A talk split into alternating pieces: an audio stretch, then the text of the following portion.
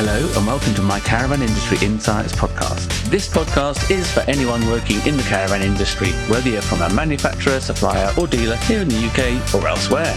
So listen every week to hear insights, interviews, and marketing tips to help keep you and your business more informed and successful. I'm John Rawlings, a journalist and communications expert with a lifelong passion for caravanning and 20 plus years PR and events experience in the car and caravan industries. From starting in the editorial team at Practical Caravan magazine to working in the press offices at Vauxhall, Volvo, and Volkswagen, and now in my own business specialising in the caravan industry. Hello, and uh, welcome to episode 20 of my Caravan Industry Insights podcast. Thank you so much for listening and downloading and hopefully subscribing as well. This week, I've got a really interesting or very topical interview with a guy from Ford, Ryan from Ford, the leisure vehicle manager. I think that's his right job title. Will he'll correct me in the interview. Anyway, he was a really nice guy and gave us a really, really good and deep insight into what his life is like at the moment, trying to match supply to all the customers that Ford has. So very topical, very very interesting, and very honest of him as well. Actually, so I think you'll find this this one interesting. And this was inspired by, well, obviously, we all know about the supply chain issues affecting not just the caravan industry, but seemingly the whole world at the moment, but also because uh, you can't help but notice going around the Motorhome and Caravan Show or the Caravan Show in, in Dusseldorf or just when I was on holiday in the summer, just how many motorhomes are based on Ford models these days? Well, the Ford Transit specifically, obviously. And uh, that's very seems to be very much at the uh, expense of uh, Fiat, who have the supply issues with Ducato, have forced a lot of manufacturers to look at alternative suppliers. And I think Ford is the brand that seems to be doing particularly well and has stepped into to fill that gap. And good luck to them. Really well done. Not, I mean, not only in the UK, obviously in America, it's uh, the Ford Transit mm. is used as a lot for a lot of van conversions as well. So it's a it's a global phenomenon. So we'll come on to that in a minute. But uh, talking of vans, this week I've been out and about, and I went to the UK press launch of the new Volkswagen ID Buzz and Buzz Cargo. So that was really cool. It's a gorgeous looking vehicle. So while I was there, having interviewed somebody from Ford, I, I definitely had to interview somebody from. Volkswagen as well. So that interview will be coming up in a couple of weeks' time, probably early December, because that's when the ID Buzz is going to be actually landing in showrooms and with the first um, lucky customers. I would certainly love one. Uh, I love electric driving electric vehicles, and it's just a fun looking vehicle all round, isn't it? Really, so it's obviously going to do really, really well. So that's that's really cool. What else have I done? I've been I had my chairman of the Caravan Writers Guild hat on yesterday to at our first committee meeting with of the mostly new committee. So that was uh, interesting. That was two hours out of my day. There's quite a lot to do. One thing in particular I'm looking at and responsible for is well building up the communications. Obviously that's what I do. So I want to communicate the guild to the industry more to, to sort of foster that relationship better and, and promote itself to the industry more, but also I want to set up some training for guild members. And we've talked about a couple of subjects, but if if you as the industry have any ideas or thoughts, suggestions on how caravan journalists in this day and age could do their job better, serve the industry better, provide you with a better service or whatever, please please let me know. Either reach out to me on Instagram at Rawlings underscore comms. Send me a direct message there, or on LinkedIn is where I am most of the time. At uh, just John Rawlings, or if you search John Rawlings Caravan, if we're not already connected, you'll definitely find me. Or, or drop me an email, john at rawlingscommunications.com. That would be that would be really cool. And the guild has just printed its first, or not first, it's it's a new letter, In Touch. It's the first time it's been printed for a while. That's why I've got the, the word first in my head. We've been sending it via email for the last probably couple of years now, really. But we thought it was time, high time, to actually do a printed copy and get that into people's hands so you can sit and have a cup of coffee or a cup of tea and read it when it arrives, which should be within the next within the, within the next week, definitely.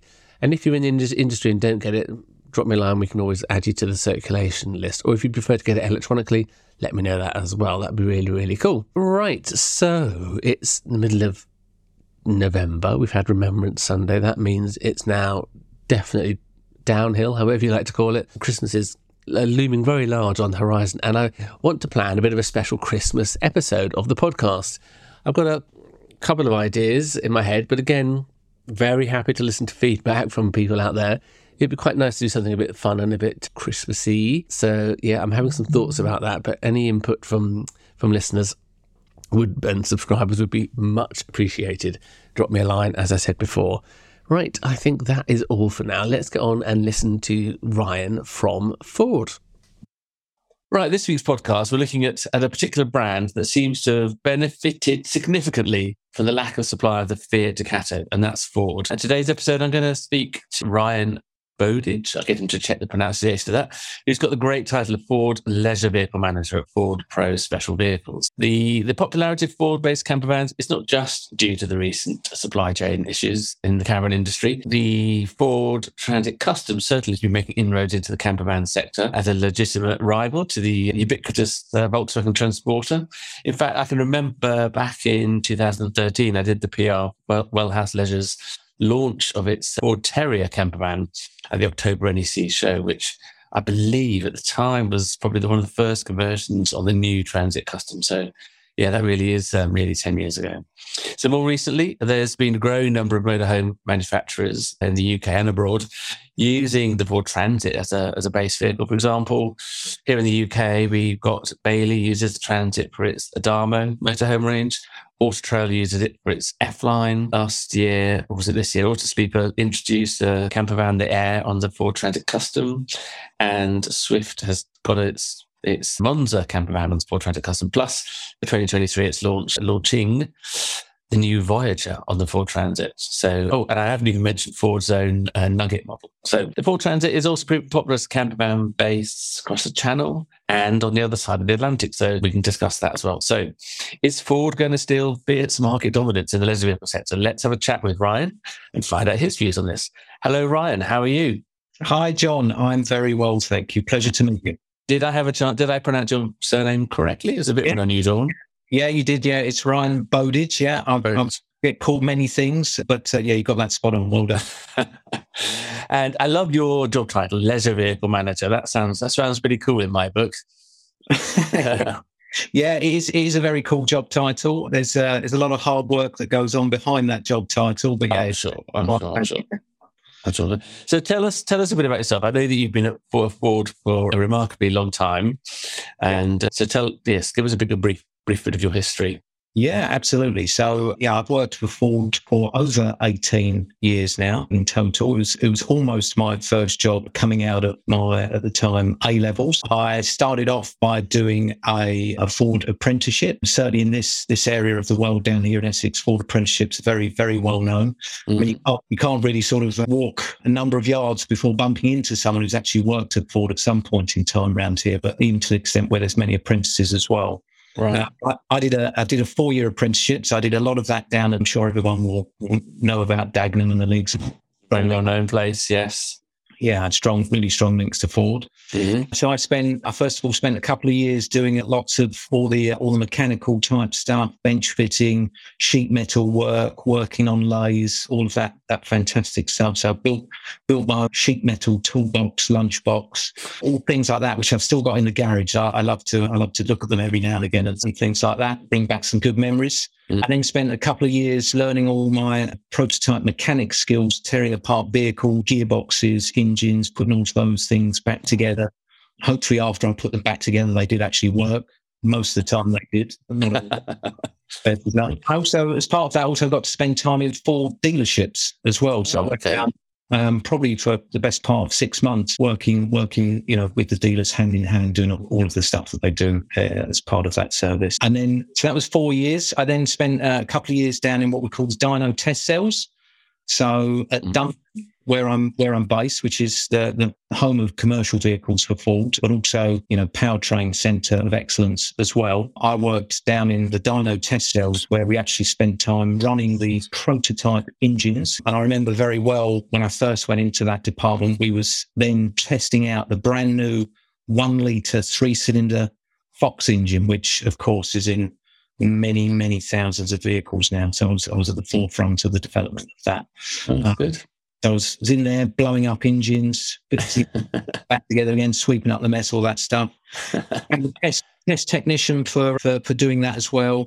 And then the bulk of, you know, the bulk of probably the last 10 years or so, I'd, I'd spent in commercial vehicles, initially working commercial vehicle product planning. So that was me working on, you know, on the strategic elements of what are the future products? What do we want them to be? You know, what is it we want to achieve with these products? How do we best meet the needs of our customers? And then, you know, ultimately turning those into, into a reality. And then really it's only been, so only since April of this year that I've moved into this role as the, as the leisure vehicle manager for Ford of Europe, which has been a, an exciting change. So I've really spent most of my life in product development. Yeah. Uh, this really is my first time in a, in, in a marketing and sales role. So it was, was a big change.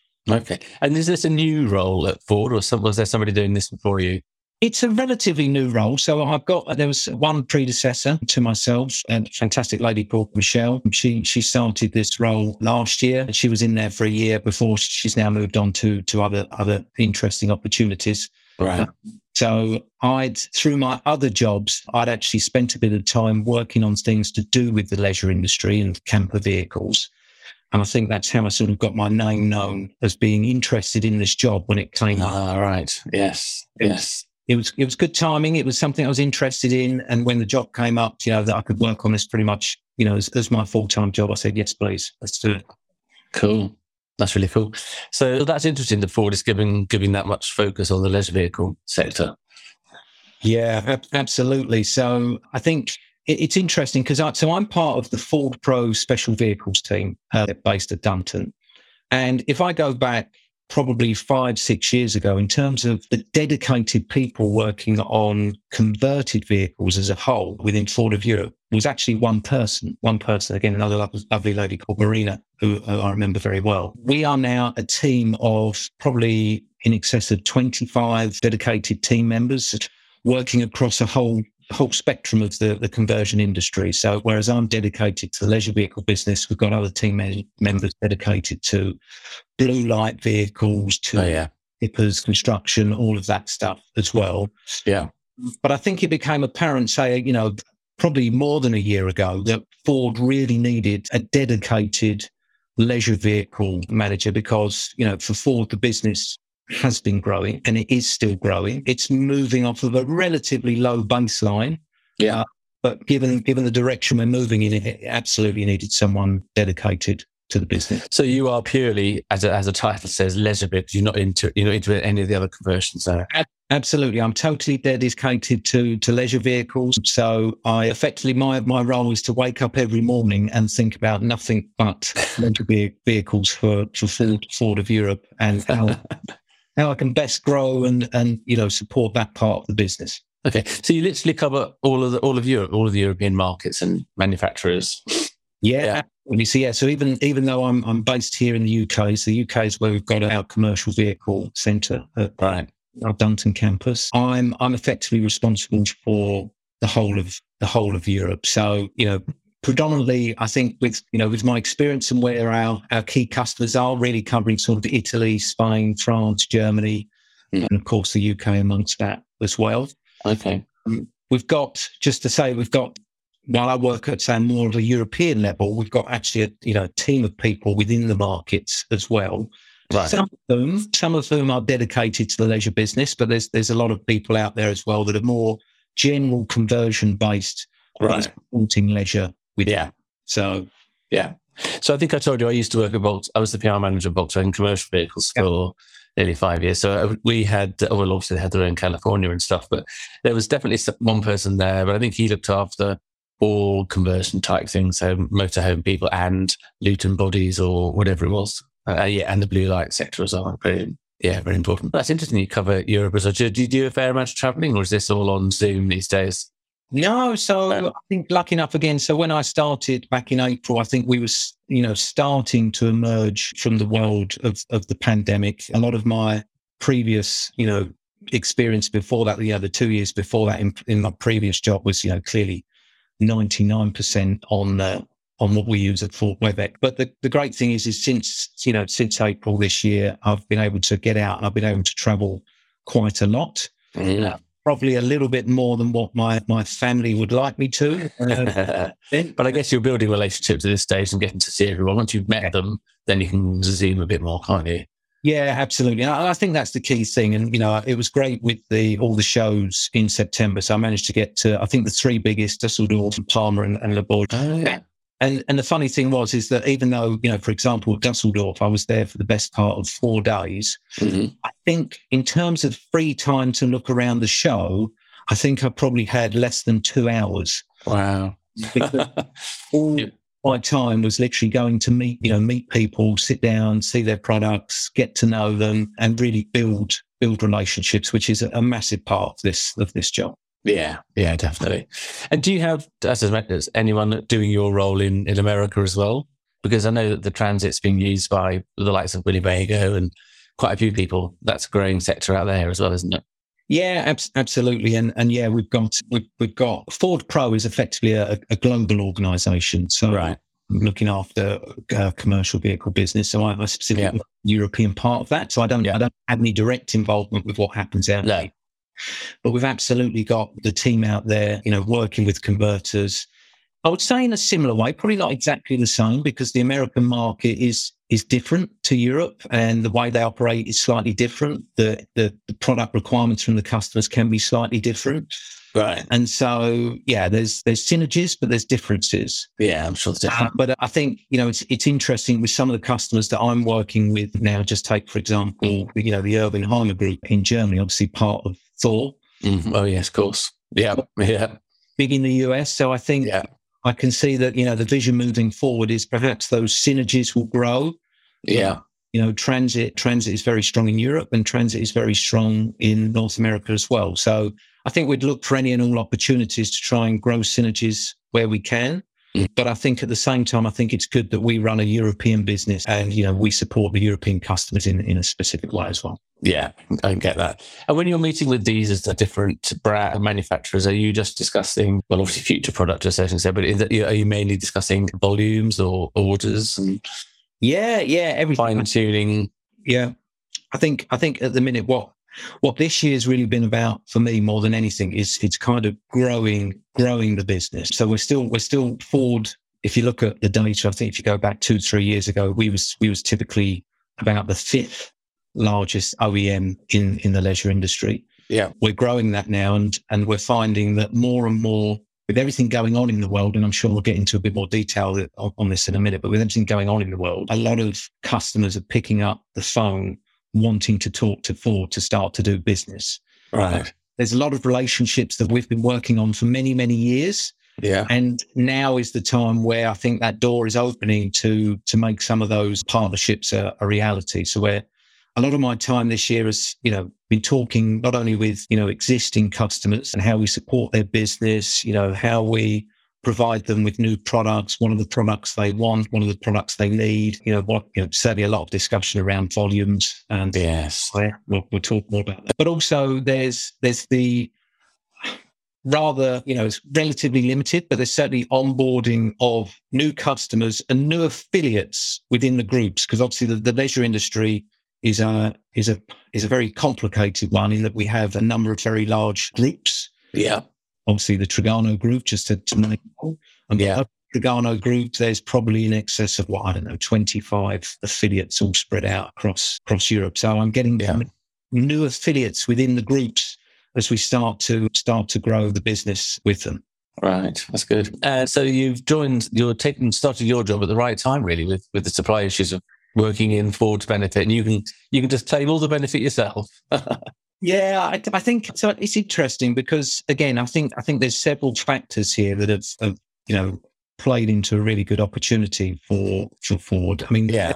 the leisure in, in if we go back pre-pandemic, the leisure industry was was still really strongly growing, and I think it would have got to a point where, in any case, for converters to single source to one OEM was going to be challenging. Then the pandemic hit, and the leisure industry just went crazy. So it Mm. became, I think, unsustainable for you know single sourcing to one OEM. Yeah. Then the supply constraints hit, Mhm. and on top of all of that happening in the background, we, I think we as a Ford team have been getting stronger and stronger in our, in our special vehicles team within our Ford Pro organization. So I think, I think we've got really strong products out there. We've got the team out there to support the customers. And it's not only within Europe, but within the market. But I think with all of those factors combined, it just then it's just exploded for Ford, right? It's just the business has just gone got incredible. So is your supply pretty good at the moment? I mean, every every manufacturer had microchip issues and stuff, and Ford included, obviously. But are you? Uh, how, how is it going with you? Is is supply good? I think the, the easiest answer to that and the simplest answer is no. So right. Supply is unfortunately not good. Still a bit tricky. Oh, that's oh, understatement of the year. that one, John. And uh, sorry, yeah, yeah, and I think I think it's always difficult to compare. I get, I, obviously, I hear stories about how the other OEMs are doing, and you know, yeah, it's it's difficult to compare. But you know, if I just take my personal experience, a lot of my time in in my first six months of this of this new role has been about managing that supply situation. Right. It is it is very very challenging at the moment. It's fair to say I'm not seeing much light at the end of the tunnel. I'm always optim. I always try to remain optimistic. Yes. For the future have to yeah. be. Yeah. I've got to hope that 2023 is a better year than and than 2022 when it comes to supply. But if I just look at what's happening in the immediate term, it's it's still really really challenging. And and the thing that that you know I I wrestle with on a daily basis is you know, the impact that has on our customers and their and their businesses. Mm-hmm devastating, right? It's, it's yeah, really, really difficult for them. You know, I've got, you know, customers out there who, who call me up to say, look, if we don't get any vehicles tomorrow, we've got a number of staff who we're going to have to potentially, you know, send home again because they've got nothing, nothing to do and to work on. Yeah.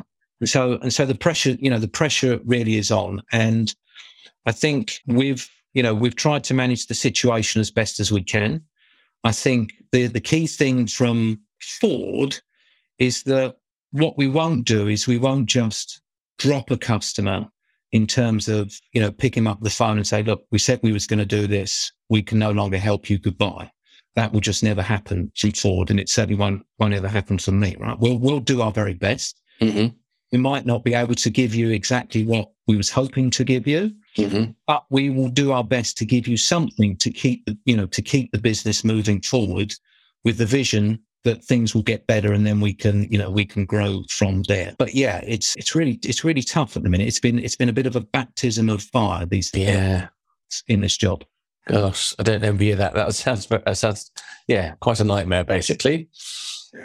Yeah yeah i think let's say i think as much as it's a nightmare for me i, I absolutely feel for you know all the converters and the customers i'm working working yeah. with it's a, night, a nightmare for them because i think the the I think the key challenge is the inability to really plan because it's one thing to be short of supply, mm. but it's another thing where I actually, you know, we struggle sometimes to confirm exactly what's happening next month or, you know, in the next three weeks. It's a case of, look, we, we don't, we're not too sure at the minute because we're, our policy has always been to keep keep the pressure on the suppliers, keep you know keep them honest, and keep them you know pumping the chips and parts components into the factory. Mm-hmm. But by doing that, we we work on a very last minute basis. So that can mean sometimes that we're making decisions this week that affect the business next week. And I think it's that it's that element of uncertainty which really really is challenging to to manage. But we've got we've got views as to how to improve on that going forward, and we keep finding opportunities to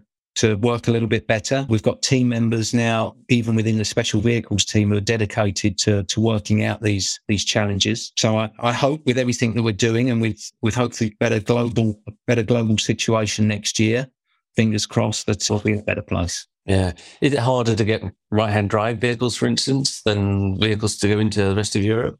Or does no, that not make a difference? No, right hand drive, left hand drive is is is at the minute. let's touch on not a problem. It, right it really is around, you know, components that more so around the components that have the semiconductor chips in them. So it certainly impacts things like higher series vehicles. Of course, all the vehicles are moving to having, you know, big screens, infotainment systems, high yes. high end driver assistance technologies. Yes. And all of that just consumes many, many chips. So we, we tend to find that we have constraints on certain elements such as large screens or, or you know things like that.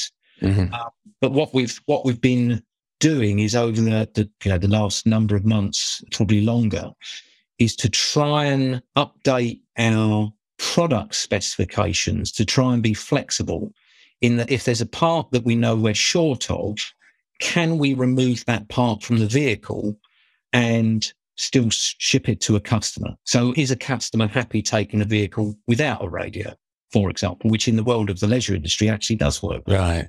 Okay. Extent. Yeah. So we, we do try to find ways to, to say to manage. I think the key thing is, is, you know, the, the, the statement I always get back from the customers is, look, just send us a vehicle. I even had one customer said, look, even if you can only fit three wheels on the vehicle, vehicle.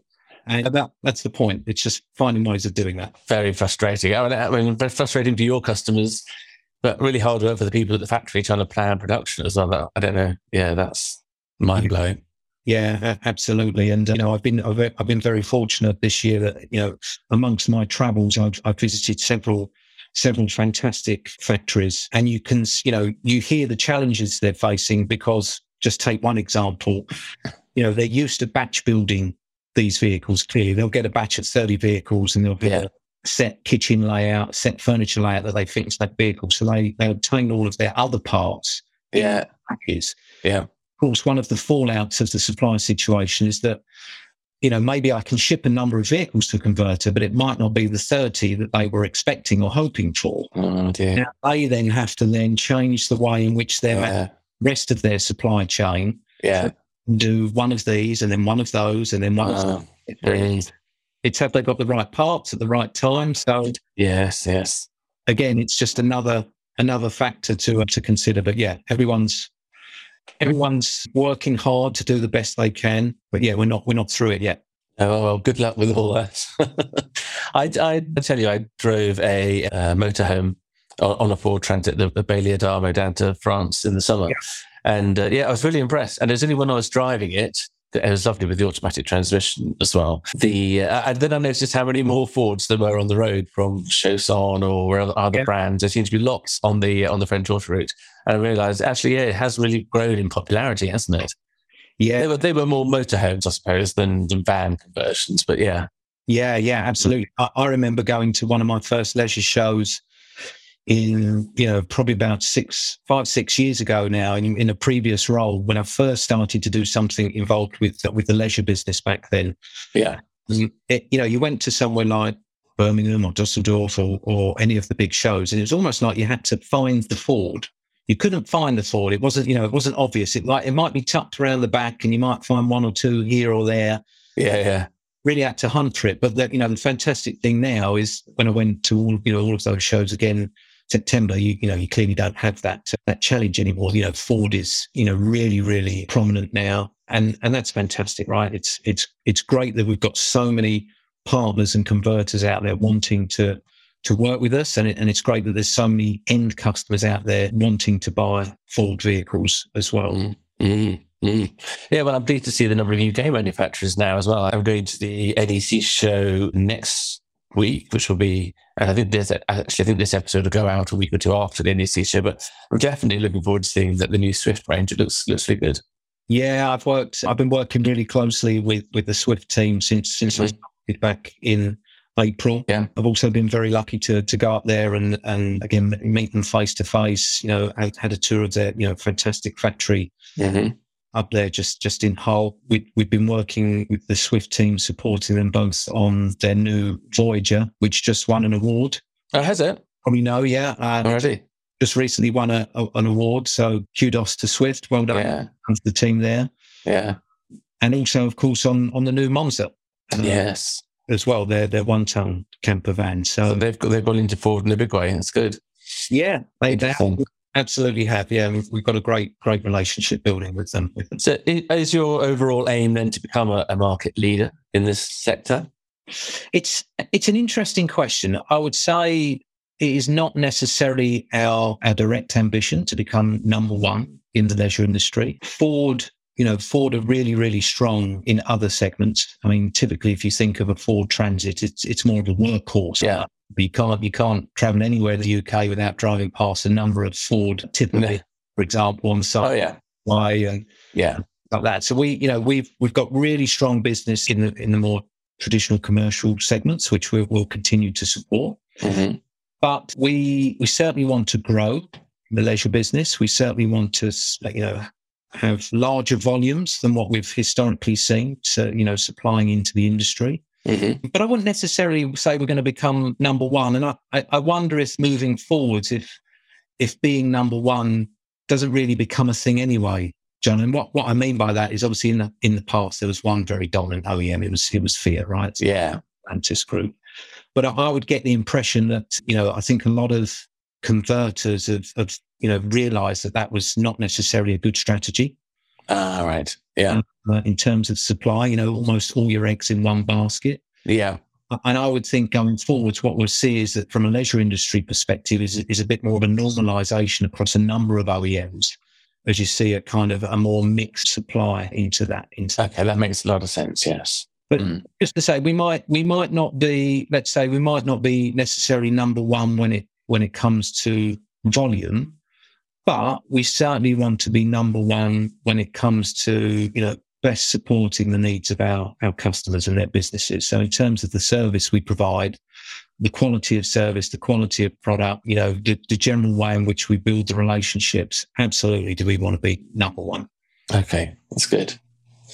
And uh, certainly, you can't talk about future products as such, but I know that at the IAA show in Hanover, there was there was a, a new Ford Transit Custom. Is that right? Yeah, absolutely, and that and that that was really exciting to to see that because I I actually in two jobs ago now I actually started working on that project, the new Transit Custom, I think I want to say it was around about 2016. So it was it was a long time ago. A while ago, yeah, yeah. And, and that was when I was back in my planning planning job, and was again we was thinking about you know what is this next generation product going to be? What do we want it to do? How do we want mm-hmm. it to mm-hmm. look? Etc. Etc. So to now zoom forward six years, which have gone past in a flash, yeah, and to see it launch at, at Hanover was was fantastic. And I, you know, I think it's I think it's a fantastic product. I don't know how much of it you saw, or well, I didn't go to Hanover. This I haven't been, haven't been for a few years, but it, so it looks familiar. Is it more of an evolution than a completely new vehicle? Is that right? Well, so I, I would say what it does is that is the new Transit Custom takes everything that we know and love from the existing Transit Custom and it, and it supercharges it. Really, it's it is an all new product. So it's, it is. It's it's a completely new architecture, and it brings with it because we've been able to say build it off of a completely new platform, new architecture. It, it means there is significant improvements and and you know things that you know I think are really relevant for the leisure industry. Things like a lower floor height in the vehicle, so it makes it easier to get in and out of the right. Vehicle. Right. Yeah. We've now got a flat floor in the vehicle. So any any converters out there that are experienced with working on Transit Custom today will know we've got this thing called a waterfall that sits just behind the front seats, which is like this step, which of course, you know, when you think of it as being a van, it's not really a problem. But when you think of it as a camper van and you actually yeah. from the front to the back, it all yeah. Uh, tricky. So that that's all now nice and flat. The cab area has got a flat floor. It's all cleaned up, so you can walk through the cab, walk back all nice, perfectly set up for for a camper. That's good. And, and then, of course, we've got you know the latest infotainment system, you know, latest sync system, latest, latest connectivity, driver assistance technologies. We add all-wheel drive capability, which again is great for you know those those campers out there that want to go a little bit off-roady. Yeah, mm. and you know probably the most important element of, of this perhaps is the fact that as well as a diesel powertrain, we will be launching an electrified vehicle lineup as well with a BEV and a PHEV. Right. Okay. That's interesting. And how far off is this? When when does it arrive in the UK? Yeah, so I think uh, all being well, you'll start to see these on the road from second half of next year. So it's not not too far away at all. I think I think there's lots of details out there in the press now. So we had the big launch in Hanover. Yeah, I think I think a lot of people have got excited about that. Really looking forward to to seeing lots of them on the road next year, and especially looking forward to seeing some of the some campers as well. Yeah, I bet. So the the camper van converters at the moment using the Ford Transit Custom, are they going to have to redo their whole interior then, or is it is it size wise going to roughly fit? I, th- I think, at least from my understanding, I think it would be a new, it would be a new interior. Right. Dimensions are, you know, similar in, in some respects, but they will be, they will be different. So I'm, I'm sure. Very slightly. Yeah. And I'm, I'm sure they'll they'll take what they've done on on the existing transit custom and they'll they'll have to modify it to fit. Right. But I think certainly from what I know about the, the product of the industry, I think the, the new Transit Custom is going to be an, an excellent base product for a camper conversion. I think it, it ticks a lot of the the boxes. It's certainly in terms of size and geometry, you know, as to what you'd, you know, how you'd want a, a camper donor product to be. Do you do a special spec for converters? I don't know, with electric points in the right place, electric wiring and harnesses and stuff. Yeah, so I think Yeah. So, well, so first of all, we we have special what we call special vehicle options. So, if you're a converter and if you have the need for something that's you know a little bit out of the ordinary, then you can actually order certain special vehicle options, and and you can find those through the dealer through the brochure, and that supports any number of conversions, whether it's a camper conversion or again something more for construction or utility based refrigerated vehicles, etc Oh, ah, yeah. One of the things that we're we are doing as part of the next generation transit custom is where we're making sure we set ourselves up internally to more strongly recognize the, the camper business. I think it, it's fair to say that on the existing transit custom, as a converter, if you wanted to turn it into a camper van, for the most part, what you're you're doing is you're going and buying a van from Ford or Yeah. possibly a, what we'd call a combi. Yeah. And of course, we offer the option so you can delete the seats, you can add swivel seats, things like that. So it starts to move towards being camper. Yeah. What we've done internally from from the, the next generation product is we recognise not only have we got a van, a double cabin van, a combi, a bus, Mhm. we also now have a camper donor. It's there in the world of Ford, which to most people will think, well, you know, doesn't sound like much, but in in my world, it, it actually means a lot because it gets recognised, you know, as the important part of the portfolio that it is, and it does allow us to do a little bit of tailoring when it comes to things like specifications and options, specifically to suit the needs of the camper converter and the camper customer, which is great. Okay, cool. Did you say that you you're not responsible for the Nugget? Is that all done completely separately? Yeah, that's Yeah. right. But that, that's the strange thing about my job. Because obviously, the, the Nugget is probably obviously the, a Ford leisure vehicle. Yeah, it's, it's the most well-known Ford leisure vehicle, and it is the one and only leisure vehicle that I'm not responsible for. And, and the reason for that is it's what we call a one-stop shop product. Okay. The difference being there is that my my job is really around supporting converters with donor vehicles. Mhm. those converters will then sell through their their networks and their channels and their dealers wherever they Yeah. Whereas obviously the Nugget is actually uh, we work with a partner, obviously very well known, Westfalia, Yeah. who convert that product on our behalf, Mhm. and then we sell that product through our dealerships through the Ford network. So that's that's what we call a one-stop shop. Yeah. So you don't need to get involved in that at all, really. I not in my new job, but the interesting thing is, is that in my old job, when I was when I was working on part of you know next generation transit custom projects and, and other things as well, I actually did do quite a bit of work with the the team out in Westfalia. So I did before. Now I've sort of moved away from it a little bit, but I keep an eye on what's going on there. Yeah. But yeah, we've got we've got a real you know great partnership there with with the Westfalia team. I've been lucky enough again. I've I've been out to their factory in Rheda-Wiedenbrück probably four or five times now. I think, Well, oh. Um, and every time I've been there, I think it's fair to say that, that you know it's got more and more packed out with production.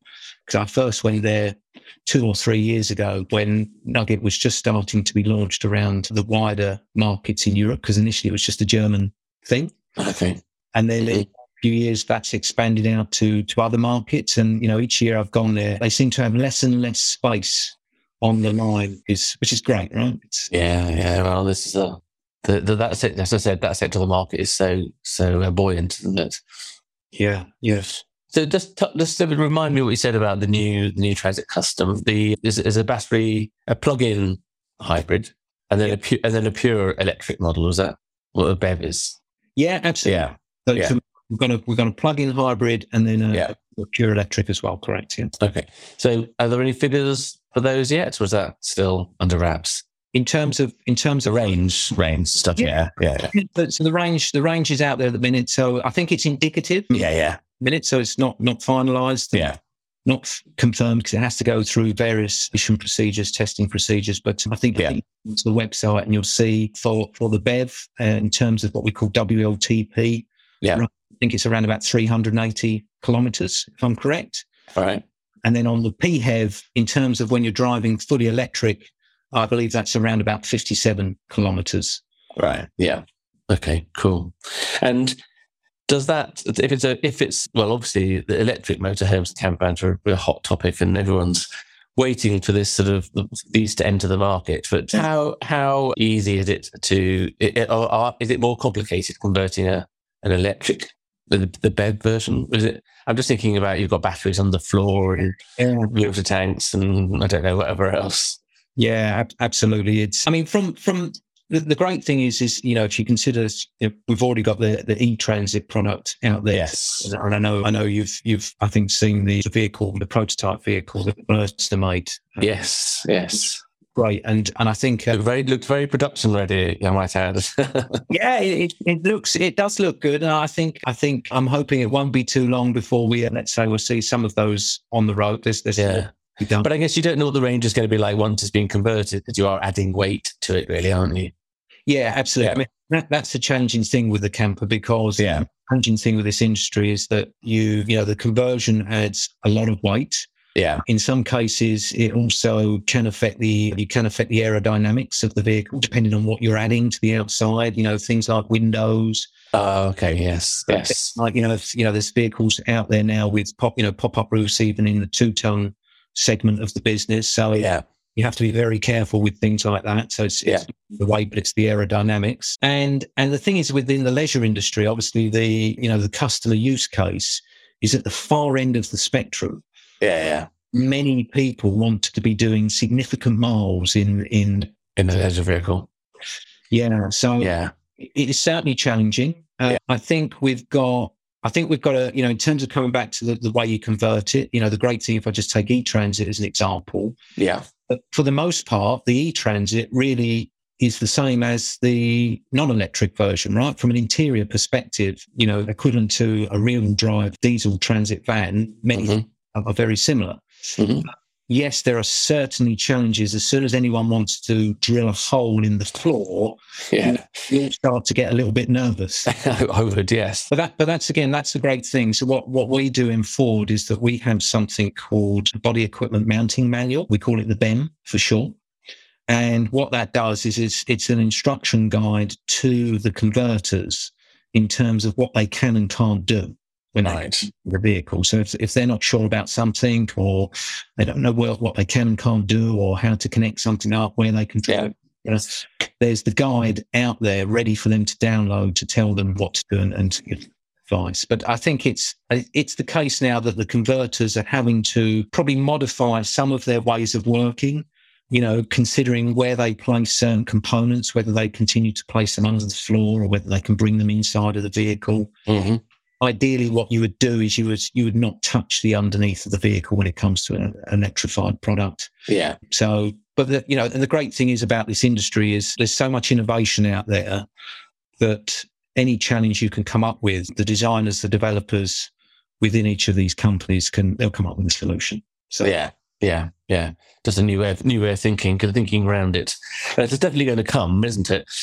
Yeah, yeah, you know, abs- absolutely. EV is the future. I think. I think it's you know it's only a case of time, really. I think. I think the leisure industry is, is possibly going to be one of the perhaps slowest Yes. Yeah. uh, to take up the, the, the EV vehicles. And yeah. I I think, to be honest, I don't. I don't even necessarily think it will be the capability of the product that, that will hinder the industry. I I think the capability of the products will be there. You know, technology is improving all the time. Mhm. updates all the time that make it better and better. Range will improve. Yeah. Or I think the biggest challenge there is probably the the wider infrastructure. Absolutely. I was just going to say that. I, I couldn't agree more. Yeah. Yeah.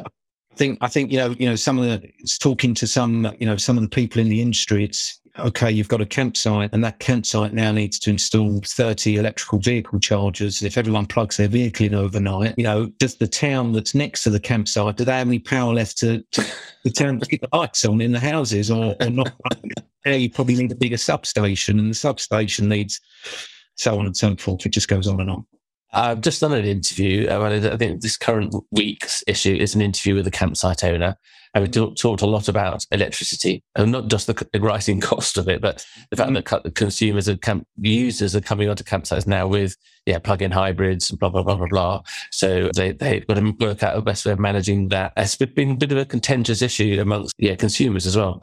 People thinking that they're charging their van on site and there's other people that are subsidizing the cost of that, blah, blah, blah. So there's a lot of issues and a lot of campsites in rural areas just don't have the electric infrastructure. So yeah. full stop, that's a problem. But something will work itself out eventually, whether that's charging en route to somewhere or wherever.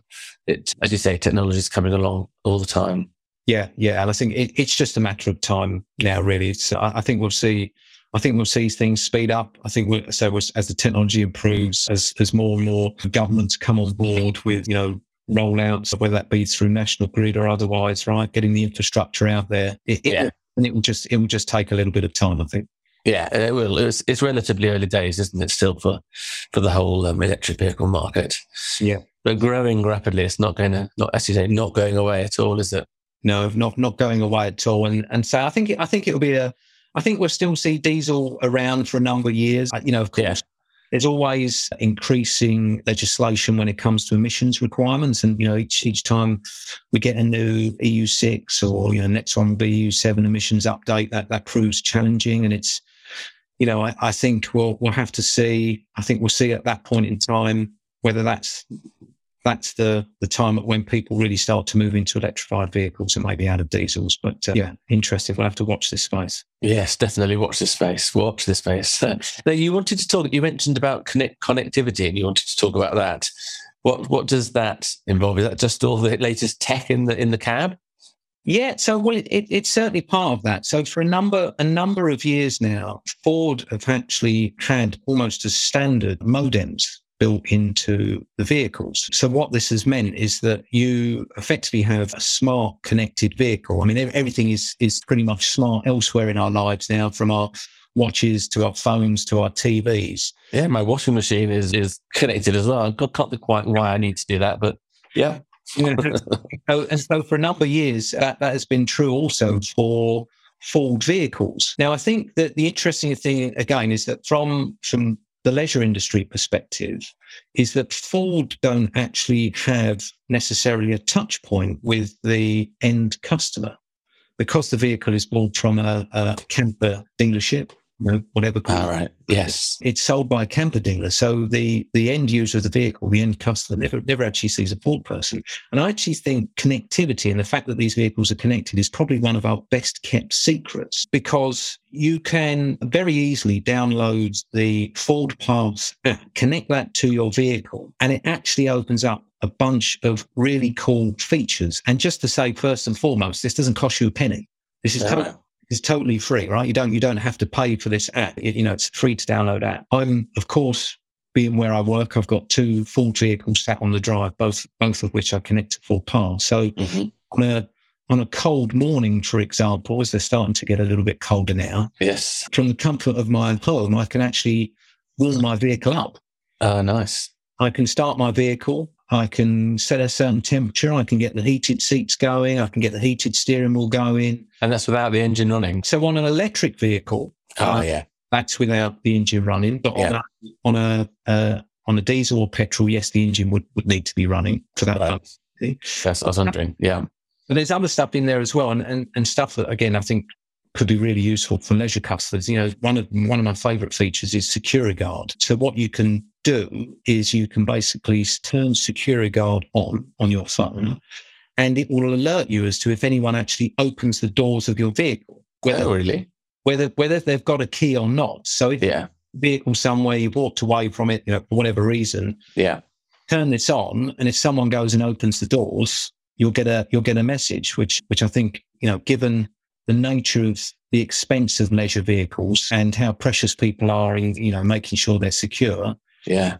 It's just another little bonus in there. And there's other stuff as well. I mean, you can, you can remote unlock, unlock and lock your vehicle should you need someone to get access to it when you're ne- not near it. You've got all the roadside assistance in there. If you need service support, you can contact dealers directly from the app. So I think that there's a ton of functionality in there that's just growing and growing. And all all customers need to do is turn it on, right? As long as they've got a phone, download the app, activate it, and away you go. So yeah, I, I like to think of it as Ford's best kept secret.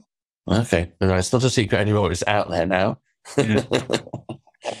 brilliant, brilliant. Well, that's that's been really interesting. Is there anything else you want to, to mention or think would be useful to know? I think I think I would just, you know, I'd just like to say, you know, first of all, thank you to to all the, the customers and you know the, the converters that I've been working with. I, you know, I very much appreciate their their patience with with me as I've been on a steep learning curve over the last six months. And I think, you know, I'm really looking forward to to being in this industry for hopefully a, a significant period of time. And you know, I really appreciate the relationships I'm building and I look forward to getting out there, traveling Europe and meeting more and more converters and look forward to seeing their products, right? Because it's, it's exciting. There's so much, there's still so much innovation out there. Every time I go to a show, I see something new and interesting.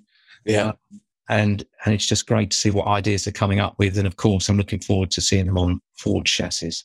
yeah, well, it's a, it's a, it is a lovely uh, industry to be working in. So, uh, before we finish, though, I've got a few quick fun questions.